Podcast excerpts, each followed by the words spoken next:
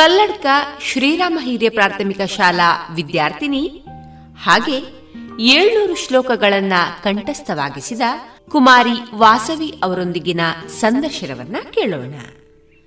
ಇವರ ಜೊತೆಗೆ ಸಂದರ್ಶನದಲ್ಲಿದ್ದಾರೆ ಶ್ರೀ ರಘುರಾಜ್ ಉಬರಡ್ಕ. ತೊಂಬತ್ತು ಪಾಯಿಂಟ್ ಎಂಟು ಎಫ್ಎಂ ತರಂಗಾಂತರದಿಂದ ಪ್ರಸಾರವಾಗುವ ರೇಡಿಯೋ ಪಾಂಚಜನ್ಯ ಕೇಳುಗರಿಗೆ ಆತ್ಮೀಯ ಸ್ವಾಗತ. ಈ ದಿನ ನಮ್ಮೊಂದಿಗೆ ಸಂದರ್ಶನಕ್ಕೆ ಇರುವವರು ಶ್ರೀರಾಮ ಹಿರಿಯ ಪ್ರಾಥಮಿಕ ಶಾಲೆ ಕಲ್ಲಡ್ಕ, ಇದರ ಏಳನೆಯ ತರಗತಿ ವಿದ್ಯಾರ್ಥಿಯಾದಂತಹ ವಾಸವಿ ಕೇಸಿಯವರು ಇವರು ಭಗವದ್ಗೀತೆಯ ಹದಿನೆಂಟು ಅಧ್ಯಾಯಗಳ ಆರುನೂರ ನಲವತ್ತು ಶ್ಲೋಕ ಮತ್ತು ಅರುವತ್ತು ಧ್ಯಾನ ಶ್ಲೋಕ. ಒಟ್ಟಾಗಿ ಏಳ್ನೂರು ಶ್ಲೋಕಗಳನ್ನು ಕಂಠಸ್ಥ ಮಾಡಿ ಇವತ್ತು ಸಮಾಜಕ್ಕೆ ಅದನ್ನು ತಿಳಿಸುವಂಥ ಪ್ರಯತ್ನಗಳನ್ನು ಮಾಡ್ತಾ ಅವರು ಈ ದಿನ ರೇಡಿಯೋ ಪಾಂಚಜನ್ಯಕ್ಕೆ ನಮ್ಮೊಂದಿಗೆ ಸಂದರ್ಶನಕ್ಕಾಗಿ ಬಂದಿದ್ದಾರೆ. ರೇಡಿಯೋ ಪಾಂಚಜನ್ಯದ ಎಲ್ಲ ಶ್ರೋತೃಗಳ ಪರವಾಗಿ ಅವರಿಗೆ ಹೃತ್ಪೂರ್ವಕವಾದ ಸ್ವಾಗತವನ್ನು ಕೋರ್ತಾ ಇದ್ದೇನೆ. ಧನ್ಯವಾದಗಳು. ವಾಸವಿಯವರೇ ನೀವು ಹದಿನೆಂಟು ಅಧ್ಯಾಯಗಳನ್ನು ಕಂಠಸ್ಥ ಮಾಡಿದ್ದೀರಿ ನೀವು. ಅದರ ಮುಖಾಂತರ ಇವತ್ತು ಭಗವದ್ಗೀತೆಯನ್ನು ನಮಗೆಲ್ಲ ಅಭ್ಯಾಸ ಮಾಡ್ಬೋದು ಎನ್ನುವುದಕ್ಕೆ ನೀವು ಮಾದರಿಯಾಗಿ ಇವತ್ತು ನಮ್ಮೊಂದಿಗಿದ್ದೀರಿ ನೀವು. ಅದಕ್ಕೆ ಬೇಕಾಗಿ ಶ್ರೋತೃಗಳಿಗೆ ತಮ್ಮ ಸಾಧನೆ ತಿಳಿಯಪಡಿಸಬೇಕು ಹೇಳೋ ದೃಷ್ಟಿಕೋನದಿಂದ ಇವತ್ತು ನಿಮ್ಮನ್ನು ಸಂದರ್ಶನಕ್ಕಾಗಿ ನಾವು ಇಲ್ಲಿಗೆ ಕರೆದಿದ್ದೇವೆ ನಾವು. ಅದಕ್ಕೆ ಬೇಕಾಗಿ ತಮ್ಮ ಒಂದು ಕಿರು ಪರಿಚಯವನ್ನು ನಮ್ಮ ಕೇಳುಗರಿಗೆ ತಾವು ನೀಡಬೇಕು ಅಂತ ನಮ್ಮಲ್ಲಿ ವಿನಂತಿಯನ್ನು ಮಾಡಿಕೊಳ್ತಾ ಇದ್ದೇನೆ.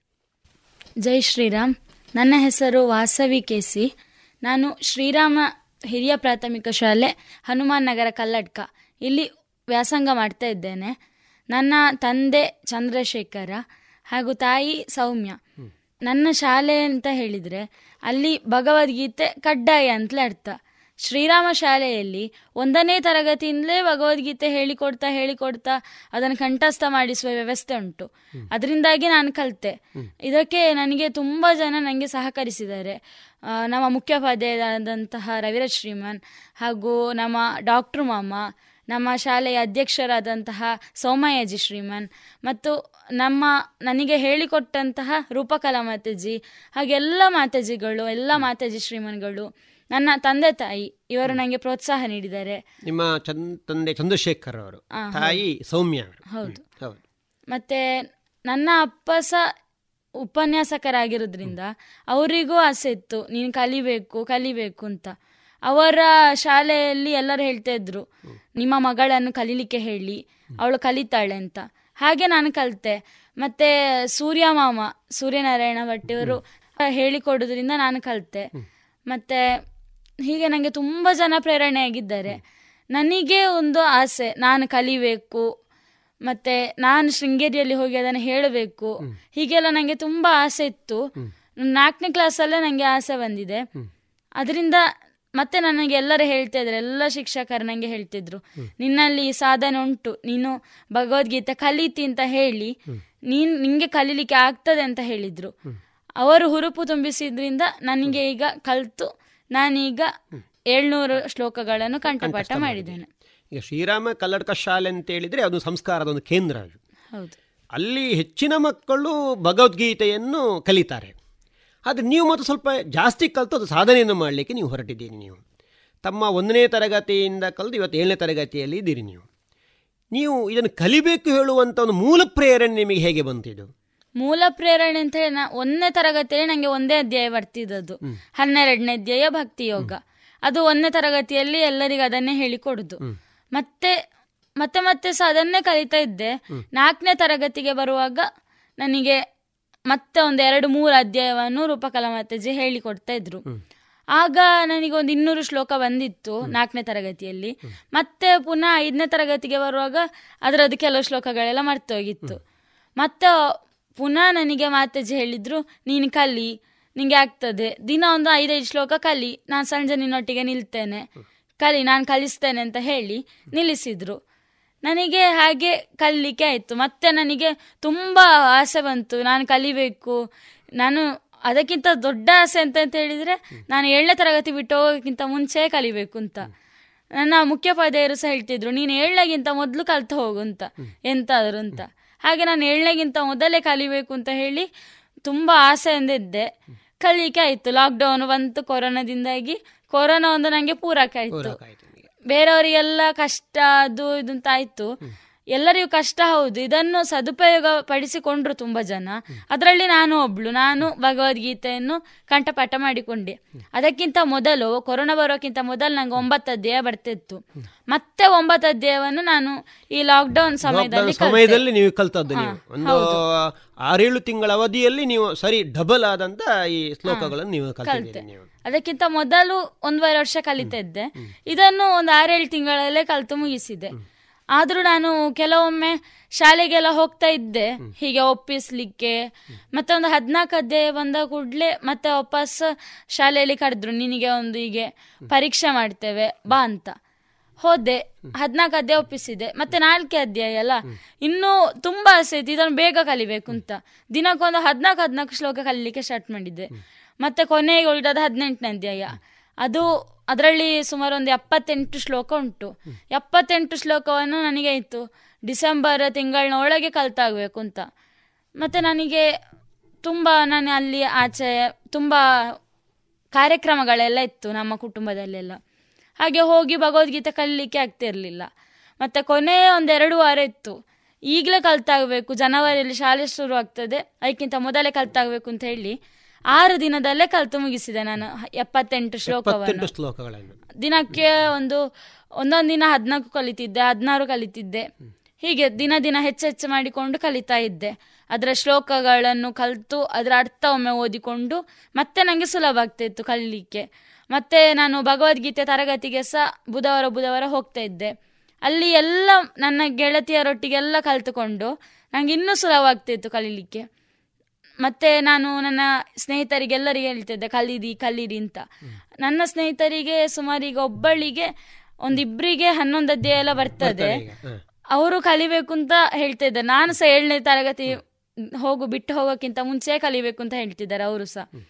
ಅದಕ್ಕೆ ನನಗೆ ಅವ್ರ ಹತ್ರ ನಾನು ಹೇಳಿದ್ದೇನೆ ನಿನ್ಗೆ ಬೇಕಾದ್ರೆ ಕಲಿಸ್ತೇನೆ ಬಾ ಅಂತ. ಆಯ್ತು ಅಂತ ಹೇಳಿದ್ದಾಳೆ. ದಿನಕ್ಕೊಂದು ಐದೈದು ಶ್ಲೋಕ ನಾವು ಶಾಲೆಯಲ್ಲಿ ಹೀಗೆ ವಿರಾಮದ ಅವಧಿ ಇರ್ತದಲ್ಲ ಆಗ ಕಲ್ತುಕೊಳ್ತೇವೆ ಒಬ್ರಿಂದ ಒಬ್ರು ಕೇಳಿಕೊಂಡು. ಮತ್ತೆ ಈಗ ತುಂಬಾ ಜನರಿಗೆ ನನ್ನಕ್ಕಿಂತ ಸಣ್ಣವರಿಗೂ ದೊಡ್ಡವರಿಗೆ ಎಲ್ಲರಿಗೂ ಆಸೆ ಆಗಿದೆ. ನಾನು ಕಲಿತೇನೆ ಅಂತ. ಪ್ರೇರಣೆ ಆಗಿದ್ದೀರಿ ಹಾ ಹೌದು. ನನ್ನಕ್ಕಿಂತ ತುಂಬಾ ದೊಡ್ಡವರು ಸಹ ಹೇಳ್ತಾ ಇದ್ದಾರೆ ನೀನು ಹೇಗೆ ಕಲ್ತಿ? ನಾನ್ ಸಹ ಕಲಿಬೇಕು. ಅಂತ ನನ್ನ ಹತ್ರ ಕೇಳಿಕೊಳ್ತಾ ಇದ್ದಾರೆ. ನಾನ್ ಸಹ ಕಲಿತೇನೆ. ಹಾಗೆಲ್ಲ ಕೇಳ್ತಾ ಇದ್ದಾರೆ. ನಂಗೆ ತುಂಬಾ ಖುಷಿ ಆಗ್ತದೆ ಎಲ್ಲರೂ ಕಲಿತಾರೆ ಅಂತ. ನನ್ನಿಂದಾಗಿ ಬೇರೆಯವರು ಕಲಿತಾರೆ ಅಂತ ಹೇಳಿ ತುಂಬಾ ಖುಷಿ ಆಗ್ತದೆ. ನನಗೆ ಮುಖ್ಯವಾಗಿ ಸೋಮಯಾಜಿ ಶ್ರೀಮನ್ ಅವರು ಒಂದು ಸವಾಲಿಟ್ರು ನಾನು ನಾಲ್ಕನೇ ತರಗತಿಯಲ್ಲಿರುವಾಗ. ಯಾರು ಮೊದಲ ಏಳ್ನೂರು ಶ್ಲೋಕ ಕಲಿತೀರಿ ಅಂತ. ಆಗ ಎಲ್ಲರೂ ಕಲಿತಾ ಇದ್ರು ನಾಲ್ಕನೇಲಿ. ನಾಲ್ಕನೇ ಮುಗಿಸಿ ಹೋಗುವಾಗ ಸಾಮಾನ್ಯ ನನ್ನ ತರಗತಿಯವರಿಗೆಲ್ಲರಿಗೂ ಇನ್ನೂರು ಶ್ಲೋಕ ವಾಯ್ಪಾಠ ಬರ್ತಾ ಇತ್ತು ಆಗಲೇ. ಮತ್ತೆ ಐದನೇ ತರಗತಿಗೆ ಹೋಗುವಾಗ ಎಲ್ಲರಿಗೂ ವಾಪಸ್ ಮಾಡ್ತಾ ಇತ್ತು ರಜೆಯಲ್ಲಿ ಕಲಿಯದೆ. ಮತ್ತೆ ವಾಪಸ್ ಅವರು ಬಂದು ಕೇಳ್ತಾ ಇದ್ರು ನಮ್ಮ ಅಧ್ಯಕ್ಷರು ಕಲೀರಿ ಕಲೀರಿ ಅಂತ. ಆಗ ನಾವು ಮತ್ತೆ ಕಲಿತಾ ಇದ್ದೆವು. ಮತ್ತೆ ಈಗ ಎಲ್ಲರಿಗೂ ಖುಷಿಯಾಗಿದೆ. ನಿಮಗೆ ಬರ್ತದಲ್ಲ. ನನ್ನ ಸ್ನೇಹಿತರಿಗೆ ಹೆಚ್ಚು ಮತ್ತೆ ಶಿಕ್ಷಕರಿಗೂ ನನ್ನ ಅಪ್ಪ ಅಮ್ಮನಿಗೆ ಎಲ್ಲರಿಗೂ. ನನ್ನ ಅಜ್ಜ ಸಹ ಇದಕ್ಕೆ ತುಂಬಾ ಪ್ರೇರಣೆ ಆಗಿರೋರು. ಭುಜಂಗ ಗೌಡ್ ಅಂತ ಹೇಳಿ. ಇಲ್ಲಿ ಅವರು ವಿವೇಕಾನಂದ ವಿದ್ಯಾರ್ಥಕ ಸಂಘದಲ್ಲೆಲ್ಲ ಇದ್ರು. ಮತ್ತೆ ಅವರು ಆ ಸಂಘದಲ್ಲಿದ್ದ ಕಾರಣ ಅವರು ಸಹ ನನಗೆ ಸಣ್ಣದಿರುವಾಗಲಿಂದಲೇ ನನ್ನ ಶಾಲೆಯಲ್ಲಿ ಎಂತ ಸ್ಪರ್ಧೆ ಆದರೂ ಸಹ ಅವರೇ ನನಗೆ ಹೇಳಿಕೊಡ್ತಾ ಇದ್ದದ್ದು ನೀನು ಕಲಿ ಕಲಿ ಕಲಿ ಅಂತ. ನನಗೀಗ ಪ್ರಬಂಧ ಸ್ಪರ್ಧೆ ಇದ್ರು ಸಹ ಅವರು ನನ್ನನ್ನು ರಾತ್ರಿ ಕೂತ್ಕೊಳ್ಳಿಸಿ ಕಲಿಸ್ತಾ ಇದ್ರು. ಹಾ ಹೌದು. ಮತ್ತೆ ಅವರು ನ ಇಂಗ್ಲಿಷ್ ಎಲ್ಲ ಅವರಿಗೆ ಸ್ವಲ್ಪ ಜಾಸ್ತಿ ಗೊತ್ತಿತ್ತು. ಅವರು ಸಹ ನನಗೆ ಹೇಳಿಕೊಡ್ತಾ ಇದ್ರು. ಮತ್ತೆ ನನಗೆ ಒಂದು ಬೇಜಾರೇನಂತ ಹೇಳಿದ್ರೆ ನನ್ನದೀಗ ಕಲ್ತಾದ್ಮೇಲೆ ಅವ್ರು ಇಲ್ಲಲ್ಲ ಅಂತ. ಈಗ ಒಂದು ಎರಡು ವರ್ಷ ಆಯ್ತು ಅವ್ರು ತೀರಿ. ಮತ್ತೆ ಬೇರೆ ನನಗೆಲ್ಲರೂ ಪ್ರೇರಣೆ ಅಂತಲೇ ಹೇಳ್ಬೋದು. ನಾನು ಕಲಿತಿರುವ ಸಂದರ್ಭದಲ್ಲಿ ಬೇರೆಯವರೆಲ್ಲ ಬೇರೆ ಬೇರೆ ರೀತಿಯಲ್ಲಿ ಸಾಧನೆ ಮಾಡಿದ್ರು.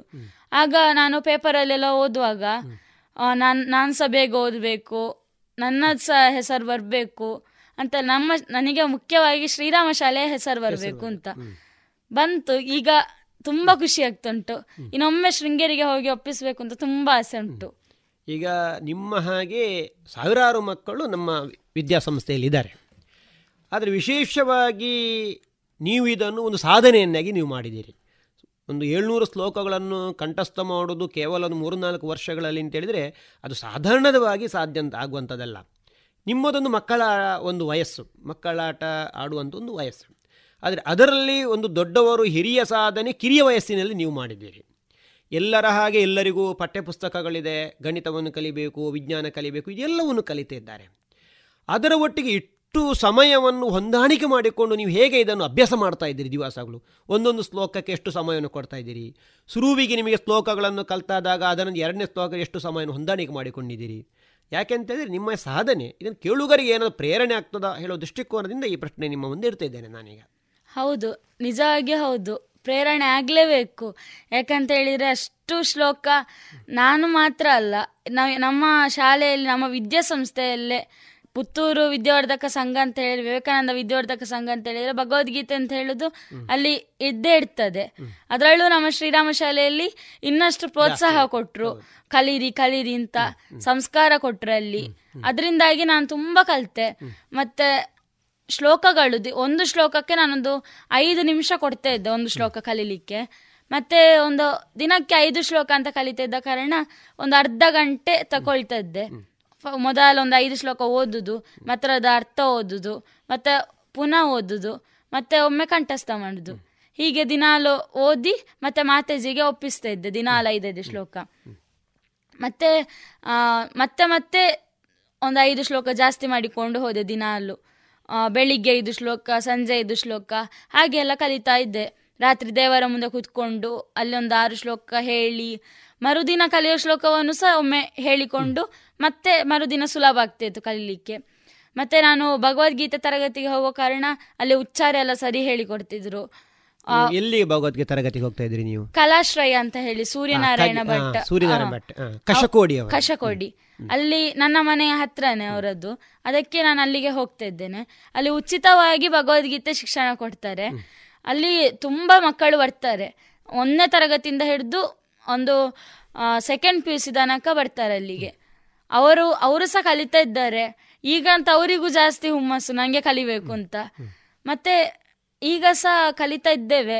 ದಿನಾಲೊಂದು, ಅಲ್ಲಿ ದಿನಾಲೊಂದು ಇಪ್ಪತ್ತು ಶ್ಲೋಕ ಸರಿ ಹೇಳಿ ಕೊಡ್ತಾರೆ ಅದರಿಂದ ಮನೆಯಲ್ಲಿ ಹೋಗಿ ನಾವು ಕಲಿತೇವೆ. ಪ್ರತಿ ದಿವಸ ಕೊಡ್ತಾರೆ ಅದಕ್ಕೆ ನಿರ್ದಿಷ್ಟ ದಿವಸ ಅಂತ ದಿವಸ ಉಂಟು? ಬುಧವಾರ ಲಾಕ್ಡೌನ್ ಸಮಯದಲ್ಲಿ ಬುಧವಾರ ಬುಧವಾರ ಎರಡು ಗಂಟೆಯಿಂದ ನಾಲ್ಕೂವರೆ ಗಂಟೆ ತನಕ ಮಾಡ್ತಿದ್ರು. ಈಗ ಶಾಲೆ ಬುಧವಾರ ಅಂದ್ರೆ ನೀವು ಶಾಲೆಯಲ್ಲಿ ಇದ್ದಾಗ ನೀವು ಅಲ್ಲಿ ಹೋಗ್ತಾ ಇದ್ದೀರಾ ನೀವು? ಹಾ ಹೋಗ್ತಾ ಇದ್ದೆ. ನಾನು ಅಲ್ಲಿಗೆ ಹೋಗಿ ಒಂದು ಒಂದು ಒಂದೂವರೆ ವರ್ಷ ಆಯ್ತು. ಅಲ್ಲಿಗೆ ಹೋಗ್ಲಿಕ್ಕೆ ನಾನು ಶುರು ಮಾಡಿ. ಮತ್ತೆ ಅಲ್ಲಿ ಸಹ ಖುಷಿ ಆಗ್ತದೆ. ಎಲ್ಲರೊಟ್ಟಿಗೆ ಕಲಿಯುವಾಗ ಬೇಗನೆ ಬರುದು. ಮಕ್ಕಳು ಮಕ್ಕಳೊಟ್ಟಿಗೆ ಕಲಿತ್ರೆ ಬೇಗನೆ ಬರುದಲ್ವಾ? ಹಾಗೆ ಅವರಿಗೂ ಅವರು ನಮ್ಗೆ ಅರ್ಥ ಹೇಳಿ ಅವರದ್ದು ತರಗತಿ ಅಂತ ಹೇಳಿದ್ರೆ ಖುಷಿ ತರಗತಿ. ಅಲ್ಲಿ ಬೇಜಾರು ಅನ್ನೋದೇ ಇಲ್ಲ. ಅಲ್ಲಿ ಎಂತ ಒಬ್ಬ ಒಬ್ಬರ ಮಕ್ಕಳು ಯಾರ ತಪ್ಪು ಹೇಳಿದ್ರೆ ಅವರದ್ನ ಸರಿ ಮಾಡಿಸಿ ಮತ್ತೆ ಮುಂದಿನ ಮಕ್ಕಳ ಹತ್ರ ಹೋಗುದು ಸರಿ ಮಾಡ್ಲಿಕ್ಕೆ. ಹಾಗೆ ಅವರಿಗೆ ಹೇಳಿಕೊಡ್ತಾ ಇರುವಾಗ ನಮಗೆ ಇನ್ನು ಜಾಸ್ತಿ ನಮಗೆ ಆಗಲೇ ಕಂಠಸ್ಥ ಆಗ್ತಿತ್ತು ಅವರಿಗೆ. ಒಂದು ಹತ್ತು ಸಲ ಹೇಳಿಕೊಟ್ಟು ಹೇಳಿಕೊಟ್ಟು ನಮಗೆ ಅದು ಕಂಠಸ್ಥ ಆಗ್ತಿತ್ತು. ಇದೆಲ್ಲ ತುಂಬ ಪ್ರಯೋಜನಕಾರಿ. ಮತ್ತೆ ತುಂಬ ತುಂಬ ದೂರದಿಂದಲೂ ಬರ್ತಾ ಇದ್ರು ಅಲ್ಲಿಗೆ ಸಜೀಪದಿಂದ ಅಲ್ಲಿಂದ ಎಲ್ಲ ಬರ್ತಾ ಇದ್ರಲ್ಲಿ ಕಲಿಲಿಕ್ಕೆ. ಮತ್ತೆ ಶಾಲೆಯಲ್ಲಿ ಸಹ ಯಾವತ್ತು ಕಲಿಸ್ತಾರೆ. ಬೆಳಿಗ್ಗೆ ಅವಧಿ ಇರ್ತದೆ. ಪೂರ್ವ ಗುರುಕುಲದಲ್ಲಿ ಅಂತ ಹೇಳಿದ್ರೆ ಬೆಳಿಗ್ಗೆ ಇರ್ತದೆ. ಒಂದು ಒಂದು ಅಧ್ಯಾಯ ಆದ್ರೂ ಹೇಳಿಸ್ತಾರೆ. ಮತ್ತೆ ನಾನು ಮೂರನೇ ಕ್ಲಾಸಲ್ಲಿರುವಾಗ ಪ್ರೀತಾ ಮಾತಾಜಿ ಅಂತ ಇದ್ರು. ಅವರು ಸಹ ಎರಡು ಅಧ್ಯಾಯ ಹೇಳಿಕೊಡ್ತಾ ಇದ್ರು ದಿನಾಲು. ಅವರು ಹೇಳಿಕೊಟ್ಟದ್ದು ನಾನು ಕಲ್ತಿದ್ದೆ ಒಮ್ಮೆ ಮತ್ತೆ ಅದು ಒಮ್ಮೆ ಮರ್ತೋಗಿತ್ತು. ನಾಲ್ಕನೇಲಿ ಕಲ್ತ ಐದನೇಲಿ ವಾಪಸ್ ಅದನ್ನು ಕಲ್ತೆ. ಬರ್ತಿತ್ತು. ಮತ್ತೆ ಈಗ ಪರೀಕ್ಷೆಗಳನ್ನೆಲ್ಲ ಮಾಡ್ತಾ ಇದ್ದಾರೆ ನನ್ನ ಭಗವದ್ಗೀತೆ ತರಗತಿಯಲ್ಲಿ. ದಿನಾಲು ಒಂದೊಂದು ಅಧ್ಯಾಯ ಒಪ್ಪಿಸು ಅಂತ. ಮಾತಾಜಿ ಹತ್ರ ಒಪ್ಪಿಸ್ತಿದ್ದೇನೆ ಇನ್ನು ಶೃಂಗೇರಿಯಲ್ಲಿ ಒಂದು ಹೇಳಬೇಕು ಅಂತ ನನಗೆ ತುಂಬಾ ಆಸೆ. ಆಸೆ ಇದೆ ಅದು. ಹೌದು. ಈ ಮನೆಯಲ್ಲಿ ನೀವು ಸಮಯವನ್ನು ಹೇಗೆ ಹೊಂದಾಣಿಕೆ ಮಾಡಿಕೊಳ್ತಿದ್ದೀರಿ?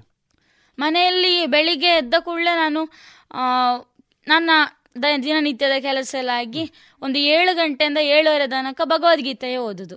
ಓದಿ ಕಂಠಸ್ಥ ಮಾಡುದು.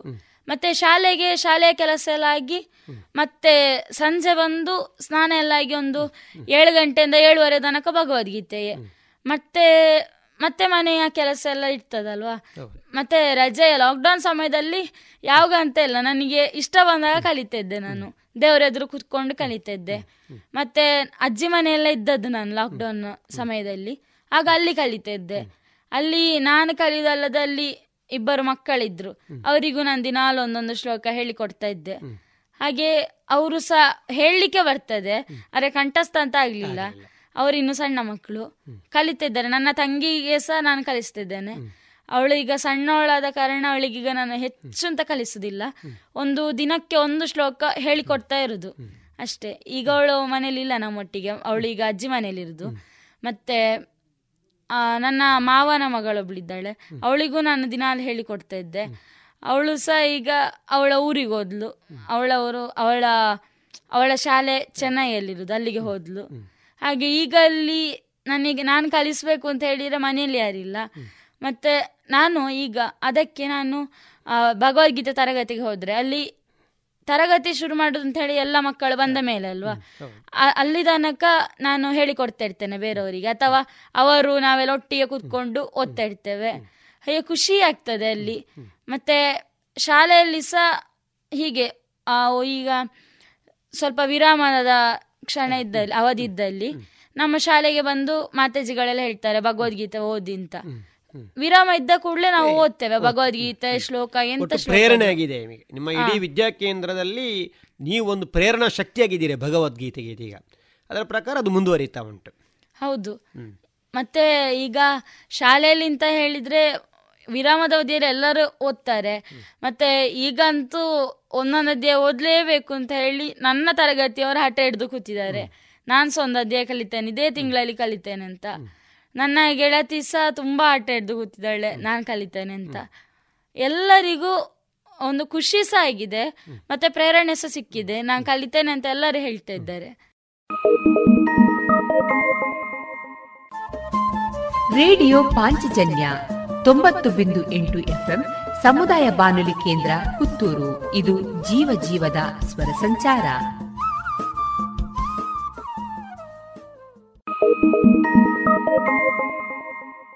ಗುಣನಾಥರೇ ಹಿಡ್ದಾನೆ ಮೂಲು. ಯಾನನ ಮೂಲೆ ಕುಟ್ಲಾಡಿ. ಹೌದಾನೆ. ಶಿಲ್ಪನ್ ಮದ್ಮೇಲೆ ಆಯೆ ಐಫೈ ಇಲ್ಲ ತಂದೆ. ಭಾರ್ಗವಿ ಬಿಲ್ಡರ್ಸ್ ದ ಕೈಲಾಶ್ ತಕ್ಲಿ ಮಲ್ಲ ಟ್ಯಾಂಕ್ಸ್ ಲೈಫ್ ಇಸ್ ಜಿಂಗಾಲಾಲ For more details, visit our website nirmanhomes.com.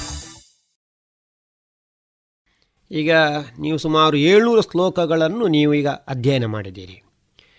ಈ ಏಳ್ನೂರು ಶ್ಲೋಕ ಉದಾಹರಣೆಗೆ ಮುಸಲ್ಮಾನರು ಅವರ ಪವಿತ್ರ ಗ್ರಂಥವನ್ನು ಅವರು ಓದ್ತಾರೆ. ಕ್ರಿಶ್ಚಿಯನ್ಸರು ಅವರ ಬೈಬಲ್ ಓದ್ತಾರೆ, ಮುಸಲ್ಮಾನರು ಕುರಾನ್ ಓದ್ತಾರೆ. ಭಗವದ್ಗೀತೆಯನ್ನು ಹಿಂದೂಗಳಾದ ನಾವು ಅದನ್ನು ಪವಿತ್ರ ಗ್ರಂಥ ಅಂತ ನಾವು ಮಾಡಿದ್ದೇವೆ ಅದನ್ನೀಗ.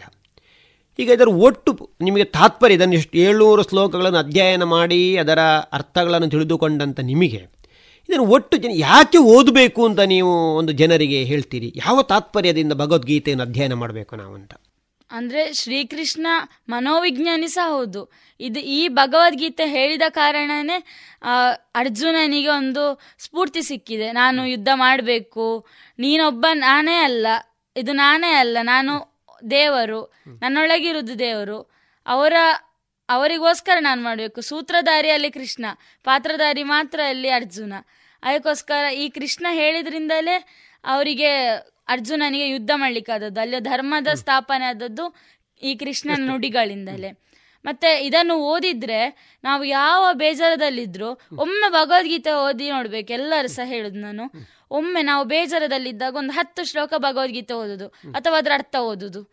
ಆಗ ಮನಸ್ಸಿಗೆ ಏನೋ ಒಂದು ಖುಷಿ ಆಗ್ತದೆ. ಮತ್ತೆ ಈ ಇಡೀ ಭಗವದ್ಗೀತಾ ಪುಸ್ತಕ ಓದಿ ಆದ್ಮೇಲೆ ನಾವು ನಾವು ಏನೂ ಅಲ್ಲ ಅಂತ ಆಗ ನಮಗೆ ಗೊತ್ತಾಗ್ತದೆ. ನಾವು ಏನೂ ಅಲ್ಲ ಎಲ್ಲ ನಾವು ಪರಮಾತ್ಮನ ಒಳಗಿರುವವರು. ನಾವು ಏನೂ ಅಲ್ಲ ಅಂತ. ಅದನ್ನು ಶ್ರೀಕೃಷ್ಣ ವಿಶ್ವರೂಪ ದರ್ಶನ ಯೋಗ ಹನ್ನೊಂದನೇ ಅಧ್ಯಾಯದಲ್ಲಿ ಅದನ್ನು ಹೇಳಿದ್ದಾರೆ. ವಿಶ್ವರೂಪ ದರ್ಶನ ಅವನ ವಿಶ್ವರೂಪ ದರ್ಶನ ಮಾಡಿ ಅದರಲ್ಲಿ ಅದರಲ್ಲಿ ಒಂದೊಂದು ಭಾಗ ಅರ್ಜುನನಿಗೆ ಅರ್ಜುನನೇ ಕಾಣ್ತಾನೆ ಈ ಪರಮಾತ್ಮನ ದೇಹದಲ್ಲಿ. ಹೀಗೆ ತುಂಬಾ ಉಂಟು. ಮತ್ತೆ ಆ ವಿಶ್ವರೂಪ ದರ್ಶನ ಯೋಗದಲ್ಲಿ ಶ್ರೀಕೃಷ್ಣನ ಹಲ್ಲಿನ ಸೆರೆಯಲ್ಲೆಲ್ಲ ಮನುಷ್ಯರು ಸಿಕ್ಕಿಕೊಂಡಿದ್ರು. ಯಾಕೆ ಅಂತ ಹೇಳಿದ್ರೆ ಅರ್ಜುನನಿಗೆ ಆಗ ಒಮ್ಮೆ ಆಶ್ಚರ್ಯ ಆಗ್ತದೆ. ಇದೇನಪ್ಪ ಹಲ್ಲುಗಳ ಮಧ್ಯದಲ್ಲೆಲ್ಲ ಮನುಷ್ಯರಂತ? ಆಗ ಕೃಷ್ಣ ಹೇಳ್ತಾನೆ ಇದು ಮನುಷ್ಯರು ಒಳ್ಳೆ ಮನುಷ್ಯರಲ್ಲ ಈ ಕೆಟ್ಟ ಕೆಲಸ ಮಾಡ್ತಾರಲ್ಲ ಅವರಿಗೆ ಈ ಒಂದು ಈ ಪರಿಸ್ಥಿತಿ ಬರ್ತದೆ. ಅದಕ್ಕೆ ಕೃಷ್ಣ ತುಂಬಾ ಹೇಳ್ತಾನೆ ಆ ವಿಶ್ವರೂಪ ದರ್ಶನ ಯೋಗದಲ್ಲೇ ಅರ್ಜುನನಿಗೆ ತುಂಬಾ ಒಂದು ಪ್ರೇರಣೆ ಕೊಟ್ಟಿದ್ದಾನೆ. ಮತ್ತೆ ಗುಣತ್ರಯ ವಿಭಾಗ ಯೋಗ ಅಂತ ಹದಿನಾಲ್ಕನೇ ಅಧ್ಯಾಯ. ಅಲ್ಲಿ ಮೂರು ಗುಣಗಳು ಸತ್ವ ರಜ ತಮ. ಈ ಮೂರು ಗುಣಗಳ ಬಗ್ಗೆ ಎಲ್ಲವನ್ನು ಸರಿಯಾಗಿ ಒಂದು ಅರ್ಥ ಮಾಡಿಸಿ ಹೇಳಿದ್ದಾರೆ. ಇದರಿಂದಾಗಿ ಅರ್ಜುನನಿಗೂ ಪ್ರೇರಣೆ ಮತ್ತೆ ಬೇರೆ ಎಲ್ಲರಿಗೂ ಪ್ರೇರಣೆ ನಮಿಗೂ ಪ್ರೇರಣೆ. ಎಲ್ಲರಿಗೂ ಪ್ರೇರಣೆ. ಎಲ್ಲರಿಗೂ ಪ್ರೇರಣೆಯೇ. ಅಲ್ಲಿ ಕೃಷ್ಣ ಹೇಗೆ ಹೇಳಿದರೆ ಗೊತ್ತಿಲ್ಲ. ಇಲ್ಲಿ ನಮಗೆ ಭಗವದ್ಗೀತೆ ಈಗ ನಾವು ಹೇಳೋದು ಕೃಷ್ಣ ಅಲ್ಲಿ ಯಾವ ರೀತಿ ಹೇಳಿರ್ಬೋದು? ನನಗೆ ಈಗ ಒಂದು ಯೋಚನೆ ಆಗುದು.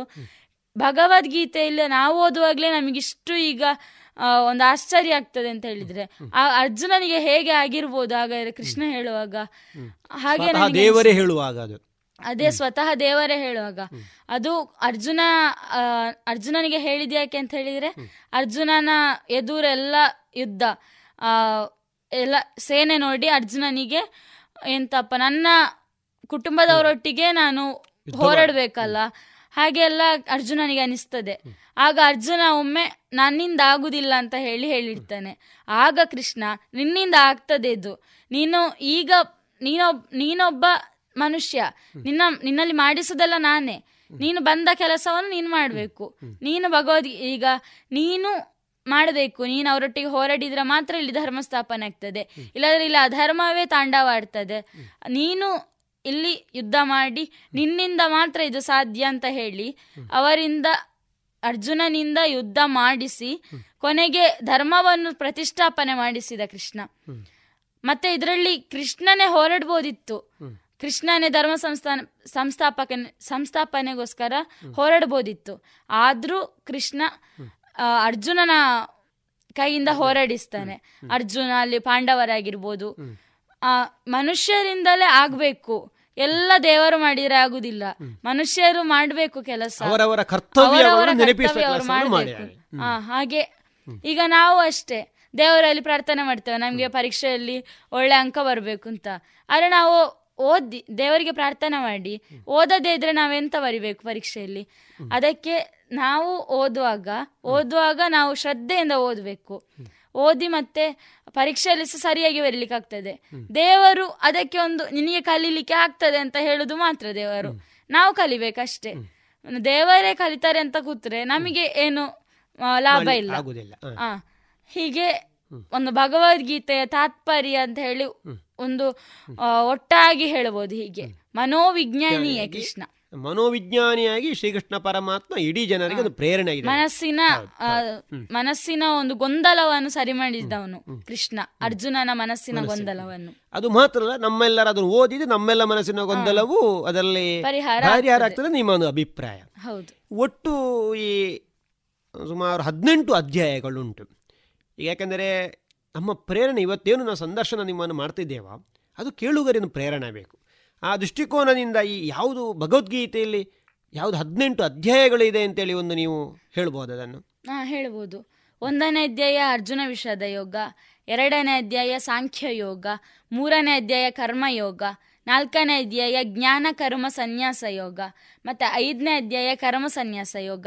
ಆರನೇ ಅಧ್ಯಾಯ ಆತ್ಮ ಸಂಯಮ ಯೋಗ, ಮತ್ತೆ ಏಳನೇ ಅಧ್ಯಾಯ ಜ್ಞಾನ ವಿಜ್ಞಾನ ಯೋಗ, ಮತ್ತೆ ಎಂಟನೇ ಅಧ್ಯಾಯ ಅಕ್ಷರ ಬ್ರಹ್ಮ ಯೋಗ, ಮತ್ತೆ ಒಂಬತ್ತನೇ ಅಧ್ಯಾಯ ರಾಜವಿದ್ಯಾ ರಾಜಗುಹ್ಯ ಯೋಗ, ಮತ್ತೆ ಹತ್ತನೇ ಅಧ್ಯಾಯ ವಿಭೂತಿ ಯೋಗ, ಹನ್ನೊಂದನೇ ಅಧ್ಯಾಯ ವಿಶ್ವರೂಪ ದರ್ಶನ ಯೋಗ ಹನ್ನೆರಡನೇ ಅಧ್ಯಾಯ ಭಕ್ತಿ ಯೋಗ ಹದಿಮೂರನೇ ಅಧ್ಯಾಯ ಕ್ಷೇತ್ರ ಕ್ಷೇತ್ರಜ್ಞ ವಿಭಾಗ ಯೋಗ ಹದಿನಾಲ್ಕನೇ ಅಧ್ಯಾಯ ಗುಣತ್ರಯ ವಿಭಾಗ ಯೋಗ ಮತ್ತು ಪುರುಷೋತ್ತಮ ಯೋಗ ಅಂತ ಹೇಳಿ ಹದಿನೈದನೇ ಅಧ್ಯಾಯ ಹದಿನಾರನೇ ಅಧ್ಯಾಯ ದೈವಾಸುರ ಸಂಪದ್ ವಿಭಾಗ ಯೋಗ ಮತ್ತು ಹದಿನೇಳನೇ ಅಧ್ಯಾಯ ಶ್ರದ್ಧಾತ್ರಯ ವಿಭಾಗ ಯೋಗ ಮತ್ತು ಹದಿನೆಂಟನೇ ಅಧ್ಯಾಯ ಮೋಕ್ಷ ಸನ್ಯಾಸ ಯೋಗ.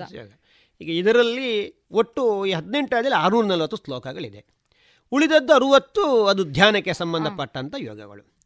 ಒಂದು ನಿಮ್ಮ ಮಾತಿನಿಂದಲೇ ನಿಮ್ಮ ಬಾಯಿನಲ್ಲಿ ಈ ಅರುವತ್ತು ಶ್ಲೋಕ ಧ್ಯಾನ ಯೋಗದ ಶ್ಲೋಕಗಳಿಂದ ಅದನ್ನು ಪ್ರಾರಂಭದೊಂದು ಕೆಲವು ಶ್ಲೋಕಗಳನ್ನು ನೀವು ನಮ್ಮ ಕೇಳುಗರಿಗೆ ಹೇಳ್ಬೋದಾ?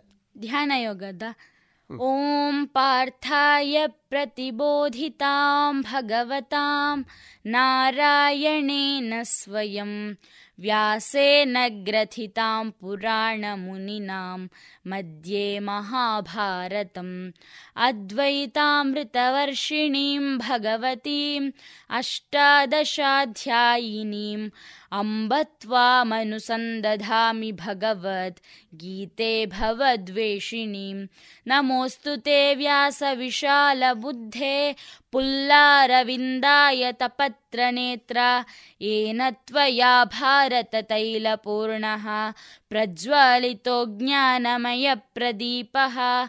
प्रपन्नपारिजाताय स्तोत्रवेत्रैकपाणये ज्ञानमुद्राय कृष्णाय गीतामृतदुहे नमः सर्वोपनिषदो गावो दोग्धा गोपालनन्दनः पार्थो वत्स सुधीर्भोक्ता दुग्धं गीतामृतं महत् वसुदेवसुतं देवं कंसचाणूरमर्दनं देवकी परमानन्दम् कृष्णं वन्दे जगद्गुरुं भीष्मद्रोणतटा जयद्रथजला गान्धारनीलोत्पला शल्यग्राहवती कृपेण वहनी कर्णेन वेलाकुला अश्वत्थामविकर्णघोरमकरा दुर्योधनावर्तिनी सोत्तीर्णा खलु पाण्डवैरणनदी कैवर्तककेशवः पाराशर्यवचः सरोजममलं गीतार्थगन्धोत्कटं नानाख्यानककेसरं हरिकथा सम्बोधनाबोधितं लोके सत्प्रनषट्पदैरहरः पेपीयमानं मुदा भूयाद्भारतपङ्कजं कलिमल प्रध्वंसि न श्रेयसे मूकं करोति वाचालं पङ्गुं लङ्घयते गिरिं यत्कृपातमहं वन्दे परमानन्दमाधवं यं ब्रह्मा वरुणेन्द्ररुद्रमरुतः स्तुन्वन्ति दिव्यैस्तवैः वेदैः साङ्गपदक्रमोपनिषदैः गायन्ति यं सामगाः ध्यानावस्थिततद्गदेन मनसा पश्यन्ति यं यस्यान्तन्न विदुःसुरासुरगणा देवाय तस्मै नमः शान्ताकारं भुजगशयनं पद्मनाभं सुरेशं विश्वाधारं गगनसदृशं मेघवर्णं शुभाङ्गं लक्ष्मीकान्तं कमलनयनं योगिहृद्यानगम्यं वन्दे विष्णुं भवभयहरं ಸರ್ವಲೋಕೈಕನಾಥಂ ಇದು ಧ್ಯಾನ ಶ್ಲೋಕದಲ್ಲಿ ಬರುವಂಥದ್ದು ಇದರ ಒಟ್ಟು ತಾತ್ಪರ್ಯ ಏಕೆ ಅಂತ ಹೇಳ್ಬೋದು ಹದಿನೆಂಟು ಅಧ್ಯಾಯಗಳನ್ನು ನಾವು ಓದುವ ಮೊದಲು ಈ ಧ್ಯಾನ ಶ್ಲೋಕಗಳನ್ನು ಯಾಕೆ ಕಲಿಬೇಕು ಅಂತ ಹೇಳಿ ಧ್ಯಾನ ಶ್ಲೋಕ ಅಂತ ಹೇಳಿದರೆ ಅದನ್ನು ಧ್ಯಾನ ಮಾಡುದು. ಭಗವದ್ಗೀತೆಯಲ್ಲಿ ಯಾರೆಲ್ಲ ಇದ್ರು ಅಲ್ಲಿ ಎಂತಾಯ್ತು ಅಂತ ಹೇಳಿ ಸಣ್ಣದಾಗಿ ಹೇಳುದು. ಅದು ಧ್ಯಾನ ಶ್ಲೋಕದಲ್ಲಿ ಬರ್ತದೆ. ಮತ್ತೆ ಕೃಷ್ಣನನ್ನು ಅಲ್ಲಿ ತುಂಬಾ ವಸುದೇವ ಸುತಂ ದೇವಂ ಕೃಷ್ಣನ ಬಗ್ಗೆಯೇ ಅಲ್ಲಿ ಇರುದು ಆ ಧ್ಯಾನ ಶ್ಲೋಕದಲ್ಲಿ. ಮತ್ತೆ ಅರ್ಜುನ ಭೀಮ ಅವರದ್ದೆಲ್ಲ ಸ್ವಲ್ಪ ಸ್ವಲ್ಪ ಎಲ್ಲ ಒಮ್ಮೆ ಒಟ್ಟಾಗಿ ಹೇಳುದು. ಗ್ಲಾನ್ಸ್ ಏಕಶ್ಲೋಕಿ ಮಹಾಭಾರತ ಏಕಶ್ಲೋಕಿ ಒಂದು ಭಗವದ್ಗೀತೆ ಅಂತ ಹೇಳ್ಬೋದು. ಹಾಗೆ. ಈಗ ನೀವು ಸುಮಾರು ಹದಿನೆಂಟು ಅಧ್ಯಾಯಗಳನ್ನು ಕಂಠಪಾಠ ಮಾಡಿದ್ದೀರಿ. ಒಂದು ಅದರ ಒಂದು ತಿರುಳಾಗಿ ನಿಮಗೆ ಇಷ್ಟ ಬಂದ ಯಾವುದಾದ್ರೂ ಕೆಲವು ಶ್ಲೋಕಗಳು ಮತ್ತು ಅದರಿಂದ ಇರುವಂಥ ತಾತ್ಪರ್ಯ. ಯಾಕೆಂದರೆ ಶ್ರೀಕೃಷ್ಣ ಪರಮಾತ್ಮ ಏನು ಹೇಳಿದ್ದನ್ನು ಹೇಳುವಂಥದ್ದು ಭಗವದ್ಗೀತೆ. ಅದು ಶ್ರೀಕೃಷ್ಣ ಪರಮಾತ್ಮ ಅರ್ಜುನನಿಗೆ ಹೇಳಿದರೂ ಸಹ ಅದು ಇವತ್ತಿಗೂ ಪ್ರಸ್ತುತ ಅದು. ಇಂದಿನ ಜಗತ್ತಿಗೂ ಯಾವತ್ತೂ ಅದು ಪ್ರಸ್ತುತ ಅದು. ಅದು ಸುಮಾರು ಬರೇ ಕೇವಲ ಆದಂತಹ ದ್ವಾಪರ ಯುಗದ್ದು ಮಾತ್ರ ಅಲ್ಲ ಅದು. ಈಗಕ್ಕೂ ಪ್ರಸ್ತುತ. ಸೊ ಆದ ಕಾರಣ ಕೆಲವೊಂದು ನೀವು ಏನು ಕಂಠಸ್ಥ ಮಾಡಿದ್ದೀರಾ, ಅದರಲ್ಲಿ ಕೆಲವೊಂದು ಶ್ಲೋಕಗಳನ್ನು ಆಯ್ಕೆ ಮಾಡಿ. ನಿಮಗೆ ಬಿಟ್ಟದ್ದು ಆಯ್ಕೆ ಮಾಡಿ, ಅದನ್ನೊಂದು ಹೇಳಿ ಅದರ ತಾತ್ಪರ್ಯ ಏನು ಅಂತ ಒಂದು ಕೆಲವನ್ನೊಂದು ನೀವು ಇಲ್ಲಿ ಹೇಳಬಹುದು ನಮಗೆ ಯದಾ ಯದಾ ಹಿ ಧರ್ಮಸ್ಯ ಗ್ಲಾನಿರುಭವತಿ ಭಾರತ, ಅಭ್ಯುತ್ಥಾನಮಧರ್ಮಸ್ಯ ತದಾತ್ಮಾನಂ ಸೃಜಾಮ್ಯಹಂ ಪರಿತ್ರಾಣಾಯ ಸಾಧೂನಾಂ ವಿನಾಶಾಯ ಚ ದುಷ್ಕೃತಾಂ ಧರ್ಮ ಸಂಸ್ಥಾಪನಾರ್ಥಾಯ ಸಂಭವಾಮಿ ಯುಗೆ ಯುಗೆ. ಈ ಎರಡು ಶ್ಲೋಕದ ಅರ್ಥ ಎಂತಂತ ಹೇಳಿದ್ರೆ ಪರಿತ್ರಾಣಯ ಸಾಧುನ. ಒಳ್ಳೆಯ ಮನುಷ್ಯರಿಗೆ, ಸಾಧುಗಳಿಗೆಲ್ಲ ಕೃಷ್ಣ ಅಥವಾ ಪರಮಾತ್ಮ ಒಳ್ಳೆಯದನ್ನೇ ಮಾಡ್ತಾನೆ. ಮತ್ತೆ ಈ ದುಷ್ಕೃತ್ಯಗಳನ್ನು ಮಾಡುವವರಿಗೆಲ್ಲ ಕೃಷ್ಣನು ಅವನು ಕೆಟ್ಟದ್ದು ಮಾಡುವುದಲ್ಲ, ಅವರಿಗೆ ಅದಕ್ಕೆ ಬೇಕಾದ ಶಿಕ್ಷೆಯನ್ನು ಕೊಡುದು. ಆ ಕೆಲಸನ ಪರಮಾತ್ಮನೇ ಮಾಡುದು. ಮತ್ತೆ ಯಾವಾಗಲೆಲ್ಲ ಈ ಅಧರ್ಮ ಅನ್ನೋದು ಈ ಜಗತ್ತಿನಲ್ಲಿ ತಾಂಡವಾಡ್ತದಲ್ಲ ಆಗ ಎಲ್ಲ ಕೃಷ್ಣ ಬಂದು ನಮ್ಮನ್ನು ರಕ್ಷಿಸ್ತಾನೆ ಅಂತ ಹೇಳುದು ನಮ್ಮ ನಂಬಿಕೆ. ಇದು ನಿಜ ಅಂತಾನು ನಾನು ಭಾವಿಸ್ತೇನೆ. ಯಾವಾಗ್ಲೆಲ್ಲ ನಮಗೆ ಕಷ್ಟ ಬರ್ತದೆ ಆಗ ನಾವೊಮ್ಮೆ ದೇವರಿಗೆ ದೇವರನ್ನೊಮ್ಮೆ ಸ್ಮರಿಸ್ತೇವೆ. ನಮಗೆ ಆಗ ಒಂದು ಏನೋ ಒಂದು ಪಾಸಿಟಿವ್ ಥಿಂಕಿಂಗ್ ಆಗ್ತದೆ. ನಮಗೆ ಇದು ಸರಿ ಆಗ್ತದೆ ಅಂತ ಹೇಳುವ ನಂಬಿಕೆ ಬರ್ತದೆ. ನಂಬಿಕೆ ಬರ್ತದೆ. ಆ, ಈ ಶ್ಲೋಕವನ್ನು ಹೇಳುವುದರಿಂದ ನಮಗೇನು ಕಷ್ಟ ಕಾರ್ಪಣ್ಯಗಳು ಬಂದಾಗ ನಮ್ಮೊಟ್ಟಿಗೆ ದೇವರಿದ್ದಾನೆ ಹೇಳುವಂಥದ್ದು. ಅಥವಾ ಇಡೀ ಸಮಾಜದಲ್ಲಿ ಸಹ ದುಷ್ಟಶಕ್ತಿಗಳು ಜಾಸ್ತಿ ಇದ್ದಾಗ ಅದರ ಶಿಷ್ಟರ ರಕ್ಷಣೆ ಮಾಡಲಿಕ್ಕೆ ಪರಮಾತ್ಮ ಒಂದಲ್ಲ ಒಂದು ರೂಪದಲ್ಲಿ ಅವತಾರ ಹೆಚ್ಚುತ್ತಾನೆ ಹೇಳುವಂಥದ್ದು ಇದರಲ್ಲಿ ನಮಗೆ ಶ್ರೀಕೃಷ್ಣ ಪರಮಾತ್ಮ ಅರ್ಜುನನು ಹೇಳಿದ್ದೇನೆ ಬಟ್ ನಮಗೆ ಅದನ್ನು ನಾವು ಅರ್ಥ ಮಾಡಿಕೊಳ್ಬೇಕು ಅಂತ ನಿಮ್ಮ ಹೌದು ಈಗ ಕಲಿಯುಗ. ಈಗ ಎಲ್ಲರೂ ಹೇಳ್ತಾರೆ ಕಲ್ಕಿ ಬರ್ತಾನೆ ಅಂತ. ವಿಷ್ಣುವಿನ ಹತ್ತನೇ ಅವತಾರವಾಗಿಂತ. ಕಲ್ಕಿ ಎಲ್ಲಿದ್ದಾರೆ ಅಂತ ನಮಗೆ ಗೊತ್ತಿಲ್ಲ. ಅವರು ಎಲ್ಲಿದ್ದಾರೆ ಯಾವ ರೂಪದಲ್ಲಿದ್ದಾರೆ ನಮಗೆ ಗೊತ್ತಿಲ್ಲ. ಅದಕ್ಕಾಗಿ ನಾವೆಂತ ಭಾವಿಸ್ಬೇಕು? ನಾನೇ ಕಲ್ಕಿ. ನಾನೇ ಎಲ್ಲರಿಗೂ ಒಳ್ಳೇದನ್ನು ಮಾಡಬೇಕು. ಹಾಗೆ ನಾವು ಭಾವಿಸ್ಬೇಕು. ನಾನೇ ಈಗ ಈ ಕಲಿಯುಗದ ದೇವರು ನಾನೇ. ಎಲ್ಲರ ಮನಸ್ಸಲ್ಲಿ ಅದಿದ್ರೆ ಯಾ, ಎಲ್ಲಿಯೂ ಅಧರ್ಮ ಆಗುದಿಲ್ಲ. ಎಲ್ಲ ಧರ್ಮದ ಸ್ಥಾಪನೆ ಆಗ್ತದೆ. ಮತ್ತೆ ಒಬ್ಬರನ್ನು ನೋಡಿರೋ ಒಬ್ಬರಿಗೆ ಆಗುದಿಲ್ಲ ಅಂತ ಹೇಳೋದು ಈಗ ಜಾಸ್ತಿ. ಅದು ಇರಬಾರ್ದು. ಅದಕ್ಕೋಸ್ಕರ ನಾನೇ ದೇವರು, ನಾನೇ ಕೃಷ್ಣ ಅಂತ ಹೇಳಿ ಎಲ್ಲರ ಮನಸ್ಸಲ್ಲಿದ್ರೆ ನಾ ಆಗ ಯಾವ ಕಷ್ಟ ಬರಲಿ ಎಲ್ಲರೊಟ್ಟಿಗೆ ಅದನ್ನು ಸಮಾಪ್ತಿ ಮಾಡಲಿಕ್ಕೆ ಆಗ್ತದೆ. ಅಂದ್ರೆ ನಮ್ಮ ಮನಸ್ಸಿನ ಒಳಗೆ ದುಷ್ಟ ಶಕ್ತಿಗಳು ಬರಲಿಕ್ಕೆ ಸಾಧ್ಯ ಇಲ್ಲ. ಹೌದು. ಆದ ಕಾರಣ ನಾವು ಸರಿಯಾದ್ರೆ ಇಲ್ಲಿ ದುಷ್ಟರು ಹೇಳುವಂಥದ್ದು ಇರುವುದಿಲ್ಲ ಸಮಾಜದಲ್ಲಿ. ನಾವೆಲ್ಲ ಶಿಷ್ಟರಾಗ್ತೇವೆ. ನಾವು ಒಂದಾಗಿ ಬಾಳ್ತೇವೆ ಹೇಳುವಂಥದ್ದು ಈ ತಾತ್ಪರ್ಯ ಅದರದ್ದು ಇನ್ನು ಕೆಲವೊಂದು ನಮ್ಮ ಸಮಾಜಕ್ಕೆ ಸಂಬಂಧಪಟ್ಟಾಗೆ ವಿದ್ಯಾರ್ಥಿಗೆ ಸಂಬಂಧಪಟ್ಟಾಗೆ ಈ ಶ್ಲೋಕದಲ್ಲಿ ಏನಾದರೂ ಇದೆಯಾ? ಯಾವುದಾದ್ರೂ? ಸಮಾಜಕ್ಕೆ ಸಂಬಂಧಪಟ್ಟ ಹಾಗೆ ಈಗ ಎಲ್ಲರೂ ಒಂದು ವಯಸ್ಸಾದಾಗ ಎಲ್ಲರಿಗೊಂದು ಅನಿಸ್ತದೆ.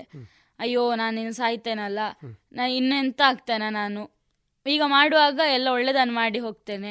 ಹಾಗೆಲ್ಲ ಅನಿಸ್ತದೆ. ಅಯ್ಯೋ, ನಾನು ಇನ್ನೂ ಸ್ವಲ್ಪ ವರ್ಷ ಬದುಕಬೇಕಿತ್ತು. ಹಾಗೆಲ್ಲ ಆಗ್ತದೆ. ಆಗ ಕೃಷ್ಣ ಅದಕ್ಕೆ ಹೇಳ್ತಾನೆ ಒಂದು ಶ್ಲೋಕ. ವಾಸಾಂಸಿ ಜೀರ್ಣಾನಿ ಯಥಾ ವಿಹಾಯ, ನವಾನಿ ಗೃಹ್ಣಾತಿ ನರೋಪರಾಣಿ, ತಥಾ ಶರೀರಾಣಿ ವಿಹಾಯ ಜೀರ್ಣಾನ್, ಅನ್ಯಾನಿ ಸಂಯಾತಿ ನವಾನಿ ದೇಹಿ. ವಾಸಾಂಸಿ ಜೀರ್ಣಾನಿ ಯಥಾ ವಿಹಾಯ. ನಾವೀಗ ಜೀರ್ಣ ಆದದನ್ನು ಸಹ ನಾವು ವಿಸರ್ಜನೆ ಮಾಡ್ತೇವೆ. ಮತ್ತೆ ಈಗ ಹೊಸ ಬಟ್ಟೆನ ಹಾಕ್ತೇವೆ. ಅದು ಹಾಳದ ಮೇಲೆ ಬಿಸಾಡ್ತೇವೆ. ಹಾಗೆ ನಮ್ಮ ದೇಹವು ಈಗ ವಯಸ್ಸಾಗ್ತದೆ. ನಮ್ಮ ದೇಹ ವಯಸ್ಸಾದ ಕೂಡಲೇ ನಮ್ಮ ದೇಹ ಹಾಳಾಗ್ತದೆ. ನಮ್ಮ ಆತ್ಮ ಹೋಗಿ ಇನ್ನೊಂದು ಶರೀರಕ್ಕೆ ಸೇರಿಕೊಳ್ತದೆ. ನವ ನವನೇ ನವದೇಹ ಆಗ್ತದೆ. ನಮ್ಮ ಹಾಳಾದ ಶರೀರ ಬೇರೆ ಹೊಸ ಶರೀರವಾಗಿ ಸೇರಿಕೊಳ್ತದೆ ಸೇರಿಕೊಳ್ತಾರೆ ಸೇರಿಕೊಳ್ತದೆ ಆತ್ಮಕ್ಕೆ ಯಾವುದೇ ರೀತಿಯಾದಂತಹ ಸಾವು ಇಲ್ಲ. ಸಾವು ಇಲ್ಲ. ಈ ಶರೀರಕ್ಕೆ ಶರೀರ ಹೇಳುವಂತದ್ದು ಏನು ಇಲ್ಲ. ಈ ಆತ್ಮ ಹೊಸತ್ತು ಶರೀರಕ್ಕೆ ಸೇರಿಕೊಂಡ ನಿನಗೆ ಹೊಸ ನವಯೌವನ ಬರ್ತದೆ ಅಂತ ಹೇಳಿ ಅದರಲ್ಲಿ ಹೇಳ್ತಾನೆ ಅಂತ ನೀವು ಹೇಳುವಂತದ್ದು ಮಕ್ಕಳು ಸಹ ಇದನ್ನ ಅನ್ವಯ ಮಾಡಿಕೊಳ್ಬೇಕು. ನಾನು ಮಕ್ಕಳ ಈಗ ಹೆಚ್ಚಿನವ್ರು ಎಂತ ಅಂತ ಹೇಳಿದ್ರೆ ಮಕ್ಕಳು ದೊಡ್ಡವರನ್ನೆಲ್ಲ ನೋಡಿ ಈಗ ನೂರು ವರ್ಷ ಬದುಕೋರನ್ನೆಲ್ಲ ನೋಡಿ ಹೇಳ್ತಾರೆ. ಅಯ್ಯೋ ಅವ್ರು ಅಷ್ಟು ವರ್ಷ ಬದುಕಿರೋ ನಾನು ಬದುಕ್ತೇನ ಇಲ್ವಾ ಅಂತ. ಅದಿರಬಾರ್ದು ಅಂತ. ಈಗ ನಮ್ಮ ಶರೀರ ಹಾಳಾದ್ಮೇಲೆ ಅದು ಹೋಗ್ಲೇಬೇಕು. ಅದೆಲ್ಲ ಪರಮಾತ್ಮನ ಇಚ್ಛೆ. ನಮ್ಮ ವಿಧಿ ಲಿಖಿತ ಹೇಗಿರ್ತದ ಹಾಗೆ ಆಗ್ಬೇಕು ಅಂತ ನನ್ನ ಅಭಿಪ್ರಾಯ. ಇನ್ನು ಕೆಲವೊಂದು ಶ್ಲೋಕಗಳಿಗೆ ಉದಾಹರಣೆಗೆ ನಮ್ಮ ಕೆಲಸಗಳಿಗೆ ಸಂಬಂಧಪಟ್ಟ ಹಾಗೆ. ಈಗ ಉದಾಹರಣೆಗೆ ಎಲ್ಲರೂ ಎಲ್ಲರಿಗೂ ನಾಲ್ಕು ಬ್ರಹ್ಮಚರ್ಯ ಗೃಹಸ್ಥ ವಾನಪ್ರಸ್ಥ ಸನ್ಯಾಸ. ಈ ನಾಲ್ಕು ಹಂತಗಳನ್ನು ದಾಟಿಕೊಂಡು ಎಲ್ಲರೂ ಜೀವನ ಮಾಡಬೇಕು. ಅದಕ್ಕೆ ಸಂಬಂಧಪಟ್ಟ ಹಾಗೆ ಅವರ ಗೃಹಸ್ಥಾಶ್ರಮದಲ್ಲಿ ಸಹ ಅವರು ತಮ್ಮ ತಮ್ಮ ಕರ್ತವ್ಯಗಳನ್ನು ಮಾಡಬೇಕು. ಬ್ರಹ್ಮಚರ್ಯದಲ್ಲಿ ವಿದ್ಯಾಭ್ಯಾಸಗಳನ್ನು ಮಾಡೋದು ಗೃಹಸ್ಥಾಶ್ರಮದಲ್ಲಿ ಒಳ್ಳೆಯ ಕೆಲಸಗಳನ್ನು ಮಾಡುವಂಥದ್ದು, ಕರ್ತವ್ಯಗಳನ್ನು ಮಾಡುವಂಥದ್ದು. ಈ ನಮ್ಮ ನಮ್ಮ ಕರ್ತವ್ಯಗಳಿಗೆ ಸಂಬಂಧಪಟ್ಟ ಹಾಗೆ ಭಗವದ್ಗೀತೆಯಲ್ಲಿ ಏನಾದರೂ ನಮಗೆ ಉಪದೇಶಗಳನ್ನು ಶ್ರೀಕೃಷ್ಣ ಪರಮಾತ್ಮ ಕೊಟ್ಟಿದ್ದಾನ? ಅದು ತುಂಬಾ ಉಂಟು. ಅದು ಹೇಳಲಿಕ್ಕೆ ಅವರೇ ಮುಗಿಯುದಿಲ್ಲ. ಹದ್ ಹದಿನೆಂಟನೇ ಅಧ್ಯಾಯದಲ್ಲಿ ಅಂತೂ ಅದೇ ಇರುದು.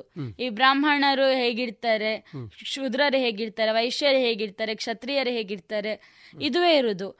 ಮತ್ತೆ ಕರ್ಮ ಸನ್ಯಾಸ ಯೋಗ. ಕರ್ಮ ಸನ್ಯಾಸ ಯೋಗದಲ್ಲಿ ಸಹ ಕರ್ಮ ಸನ್ಯಾಸ. ಸನ್ಯಾಸ ಹೇಗಿರ್ತದೆ? ಮತ್ತೆ ನಾವು ನಾವು ಯಾವ್ದೆಲ್ಲ ಕರ್ಮಗಳನ್ನು ಮಾಡಬೇಕು? ಅದೆಲ್ಲ ಅದರಲ್ಲಿ ಇರ್ತದೆ ಈಗ ಉದಾಹರಣೆಗೆ ನೈವ ಕಿಂಚಿತ್ ಕರೋಮೀತಿ ಯುಕ್ತೋ ಮನ್ಯೇತ ತತ್ವವಿತ ಪಶ್ಯನ್ ಶೃಣ್ವನ್ ಸ್ಪೃಶನ್ ಜಿಘ್ರನ್ ನಶ್ನಂ ಗಚ್ಚನ್ ಸ್ವಪನ್ ಶ್ವಸನ್ ಅದರಲ್ಲೆಲ್ಲ ಬರ್ತದೆ. ಪಶ್ಯನ್ ನೋಡುದು ಪಶ್ಯನ್ ಶೃಣ್ವನ್ ಕೇಳುದು ಹೀಗೆ ಅದರಲ್ಲೆಲ್ಲ ಇರ್ತದೆ ನಾವು ಯಾವೆಲ್ಲ ಕರ್ಮಗಳನ್ನು ಮಾಡ್ತೇವೆ ಅದು ಯಾಕೆಲ್ಲ ಉಪಯುಕ್ತ ಇದೆಲ್ಲ ಆ ಶ್ಲೋಕಗಳಲ್ಲೆಲ್ಲ ಇರ್ತದೆ. ಆ ಮುಖಾಂತರ ನಮ್ಮ ಕರ್ತವ್ಯಗಳನ್ನು ನಾವು ಮಾಡಬೇಕು ಅಂತ ಅಲ್ಲಿ ಶ್ರೀಕೃಷ್ಣ ಪರಮಾತ್ಮವನ್ನು ಹೇಳ್ತಾನೆ. ಕೊನೆಯದಾಗಿ ಈ ನಮ್ಮ ಒಟ್ಟು ಈ ಎಷ್ಟು ಶ್ಲೋಕಗಳು? ಆರುನೂರು ಏಳ್ನೂರು ಶ್ಲೋಕಗಳನ್ನು ಅಧ್ಯಯನ ಮಾಡಿ. ಒಟ್ಟು ನಿಮಗೇನು ಅನಿಸ್ತದೆ ಈಗ? ನನಗೆ ಈಗ ನನಗೆ ಏನು ಅನಿಸ್ತದೆ ಅಂತೇಳಿ ನಾನು ಇನ್ನೂ ಸಾಧನೆ ಮಾಡಬೇಕು ಅಂತ. ಇಷ್ಟು ಸಾಧನೆ ಸಾಕಾಗುವುದಿಲ್ಲ ಇನ್ನೂ ಮಾಡಬೇಕು ಅಂತ ಅನಿಸ್ತಾ ಉಂಟು. ಉದಾಹರಣೆಗೆ ಈಗ ಫಸ್ಟ್ ನನಗೆ ಮೊದಲಿರೋದು ಈಗ ಶೃಂಗೇರಿಯಲ್ಲಿ ಹೋಗಿ ಹದಿನೆಂಟು ಅದೇ ಒಪ್ಪಿಸಬೇಕು ಅಂತ. ಮತ್ತೆ ಅದರ ಅರ್ಥಗಳನ್ನು ಸರಿಯಾಗಿ ನಾನು ತಿಳ್ಕೊಂಡು ಮತ್ತೆ ನನ್ನಿಂದ ಆಗುವಷ್ಟು ಬೇರೆಯವರಿಗೆ ತಿಳಿಸ್ಬೇಕು ಅಂತ. ನಾನೇ ಒಂದು ಭಗವದ್ಗೀತೆ ತರಗತಿ ಪ್ರಾರಂಭಿಸಿ ಅದರಲ್ಲಿ ಎಲ್ಲರಿಗೂ ಹೇಳಿಕೊಟ್ಟು ಹದಿನೆಂಟದ್ದೇ ಎಲ್ಲರಿಗೂ ಕಂಠಸ್ಥ ಬರುವಾಗೆ ಹೇಳಿಕೊಡ್ಬೇಕು ಅಂತ ನನ್ನ ಒಂದು ಆಸೆ. ನಾನಿನ್ನು ಮುಂದೆ ಅದರ ಅರ್ಥವನ್ನು ಹೇಳಿ ಬೇರೆಯವರಿಗೆ ನನ್ನಿಂದ ಎಷ್ಟು ಸಾಧ್ಯ ಆಗ್ತದೆ ಅಷ್ಟು ಹೇಳಬೇಕು ಅಂತ ನನ್ನ ತುಂಬಾ ಆಸೆ. ಮತ್ತೆ ನನ್ನ ಶಾಲೆಯಲ್ಲಿ ಭಗವದ್ಗೀತಾ ತರಗತಿ ಆರಂಭಿಸಿ ನಮ್ಮ ಶಾಲೆ ಎಲ್ಲ ಮಕ್ಕಳಿಗೆ ನಮ್ಮ ಶಾಲೆ ಅಂತ ಅಲ್ಲ ಎಲ್ಲ ಮಕ್ಕಳಿಗೆ ಬೇಕು ಅಂತ ಹೇಳ್ತಾರೆ ಅವರಿಗೆಲ್ಲರಿಗೂ. ಬೇಕು ಅಂತ ಹೇಳ್ತಾರೆ ಅಂತಲ್ಲ ಎಲ್ಲರಿಗೂ ಬೇಕು. ಈಗ ಉದಾಹರಣೆಗೆ ಮುಸ್ಲಿಮ್ಸರು ಕುರಾನ್ ಅನ್ನು ತಪ್ಪದೇ ಪಠಿಸ್ತಾರೆ. ಕ್ರೈಸ್ತರು ಸಹ ಹಾಗೆ ಬೈಬಲ್ ಅನ್ನು ತಪ್ಪದೆ ಪಠಿಸ್ತಾರೆ. ನಮಗೆ ಎಲ್ಲಿ ಅದಕ್ಕೆ ನಮಗೆ ಪಟ್ಟಣ ಮಾಡ್ಲಿಕ್ಕೆ ಎಲ್ಲಿ ಸ್ಥಾನ ನನಗೆ ನನ್ನ ಶಾಲೆ. ಹಾಗೆ ನಮ್ಮ ಮನೆಯೇ ನಮಗೆ ದೇವಸ್ಥಾನ. ನಮ್ಮ ಮನೆಯಲ್ಲೇ ನಾವು ಕಲ್ತ್ರೆ ನಮಗೆ ಎಲ್ಲ ಬರ್ತದೆ ಅಂತ ಅಭಿಪ್ರಾಯ. ಈಗ ಒಂದು ಸಣ್ಣ ಪ್ರಶ್ನೆ ಇದು. ಈಗ ನಮ್ಮ ಹೊಸತ್ತಾದ ಶಿಕ್ಷಣ ನೀತಿ ಬರ್ತದೆ ಈಗ. ಹೊಸ ಶಿಕ್ಷಣ ನೀತಿ ಅಂತ ಹೇಳ್ತೇವೆ ನಾವು. ರಾಷ್ಟ್ರೀಯ ಶಿಕ್ಷಣ ನೀತಿ ಅದು. ಈ ರಾಷ್ಟ್ರೀಯ ಶಿಕ್ಷಣ ನೀತಿಯಲ್ಲಿ ಈ ಭಗವದ್ಗೀತೆಯನ್ನು ಅಳವಡಿಸಿಕೊಳ್ಬೋದಾ? ಅದಕ್ಕೆ ನಿಮಗೆ ಏನಾದರೂ ಒಂದು ನಿಮ್ಮ ಸಲಹೆಗಳು ಏನಾದರೂ ಕೊಡ್ಬೋದಾ ಅಂತ? ಹೌದು. ರಾಷ್ಟ್ರೀಯ ಶಿಕ್ಷಣ ನೀತಿಯಲ್ಲಿ ನನ್ನದೊಂದು ಅಭಿಪ್ರಾಯ ಅಂತಂತ ಹೇಳಿದ್ರೆ ಈಗ ಅದರಲ್ಲಿ ಸಾಮಾಜಿಕ ಭಾಷೆ ಕಡ್ಡಾಯ ಅಂತ ಉಂಟು. ಈಗ ಕೆಲವರು ಆಂಗ್ಲ ಮಾಧ್ಯಮದವರಿಗೆಲ್ಲ ಕನ್ನಡ ಬೇಕೆ. ಹಾಗೆ ಅಂತ ಇದ್ದಾಗ ನಮ್ಮ ಹಿಂದೂಗಳು ಯಾರಿದ್ದಾರೆ? ಮುಸ್ಲಿಮ್ಸರು ಪಠ ಪಠಿಸ್ಬೋದು. ಬೇಡ ಅಂತ ಹೇಳುದಿಲ್ಲ. ನಮ್ಮ ಶಾಲೆಯಲ್ಲಿ ಹಿಂದೂಗಳೆಲ್ಲ ಯಾರಿದ್ದಾರೆ? ಅವರಿಗೆ ಕಡ್ಡಾಯ ಮಾಡಬೇಕು ಭಗವದ್ಗೀತೆ. ಕಂಠಸ್ಥ ಬರದಿದ್ರು ಪರವಾಗಿಲ್ಲ. ಅದನ್ನು ಓದ್ಲಿಕ್ಕೆ ಎಲ್ಲರಿಗೂ ಬರ್ಬೇಕು. ಮತ್ತೆ ಅದರ ತಾತ್ಪರ್ಯ ಎಲ್ಲರಿಗೂ ಗೊತ್ತಾಗಬೇಕು. ಹೀಗೆ ಒಂದು ಶಿಕ್ಷಣ ನೀತಿಯಲ್ಲಿ ಮಾಡಬಹುದು ಒಳ್ಳೆಯದು ಅಭಿಪ್ರಾಯ ಅಂತ. ಹೌದು. ಅಂತೂ ನಿಮ್ಮ ಸಹಮತ ಇದೆ. ಇದು ಮಾಡಬೇಕು ಇದು ಮಾಡಿದ್ರೆ ಸ್ವಲ್ಪ ಸಮಾಜಕ್ಕೆ ಒಳ್ಳೇದಾಯ್ತು ಅಂತ.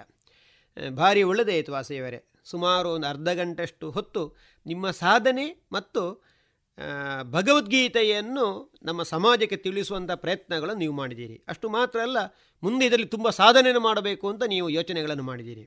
ಅದಕ್ಕೆ ಶ್ರೀಕೃಷ್ಣ ಪರಮಾತ್ಮ ನಿಮಗೆ ಒಳ್ಳೆಯದನ್ನು ಮಾಡಬೇಕು ಅಂತ ನಮ್ಮ ಶ್ರೋತೃಗಳ ಪರವಾಗಿ ಅಭಿನಂದನೆಗಳನ್ನು ಸಹ ಸಲ್ಲಿಸ್ತೇವೆ ನಾವು.